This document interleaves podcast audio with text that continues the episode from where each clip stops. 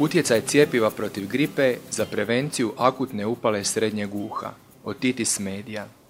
Akutna upala srednjeg uha je učestala infekcija kod djece, a istraživanja pokazuju kako će četvero od pet djece u visoko razvijenim zemljama makar jednom do svoje treće godine života preboljeti akutnu upalu srednjeg uha.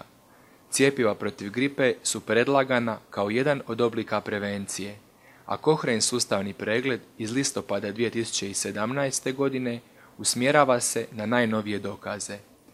Razgovarali smo s vodećim autorom preglednog članka Norhaitijem sa sveučilišta Saints Malezija iz Kuban Keirana, Malezija, kako bi nam detaljnije objasnio tematiku. A Jelena Bartolović s Medicinskog fakulteta sveučilišta u Splitu prevela je razgovor, a Irena Zakarija Grković iz Hrvatskog kohrena pročitat će nam ga.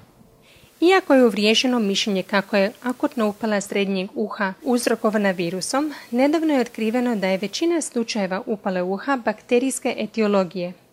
Međutim, učestali uzrok ili okidač za pojavu upale uha je virusna infekcija, kao što je gripa i to povećava mogućnost da cijepiva protiv gripe mogu biti uspješna ne samo u prevenciji gripe, nego i prevenciji upale uha.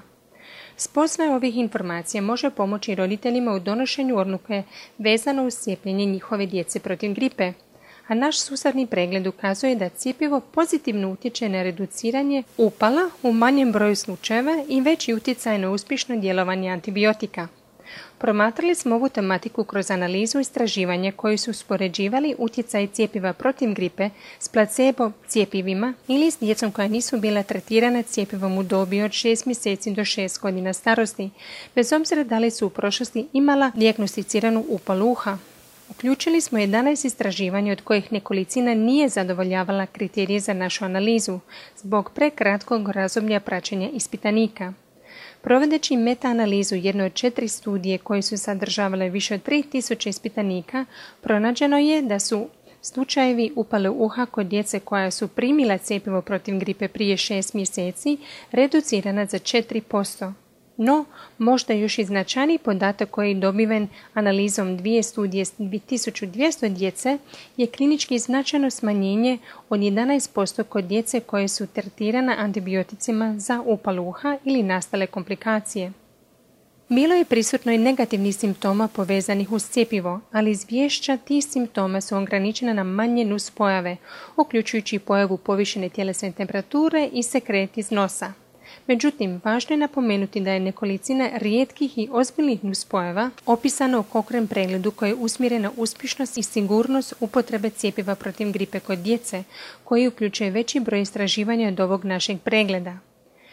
Zaključno svemu proizlazi da cijepivo protiv gripe ima mali utjecaj na smanjenje učestalosti upale uha kod djece, ali preporuka cijepiva s ciljem reduciranja pojave upale uha ne čini se opravdanom, Imajući u vidu pozitivan utjecaj cijepiva na smanjenje upotreba antibiotika, samo cijepljenje može se činiti opravdanim, ali u situacijama kada je pojavnost mastoiditisa kao učestale komplikacije upale uha niska i gdje je ciljena observacija već korištena kao metoda redukcije prevelike upotrebe antibiotika, značaj ovog saznanja ostaje nesiguran. Ukoliko biste željeli više pročitati o povezanosti cijepiva protiv gripe i akutne upale srednjeg uha, Upišite ključne riječi cijepivo protiv gripe za otitis media u tražilicu na Kohren knjižnici na stranici kohrenlibrary.com kako biste našli Norhajatov pregled.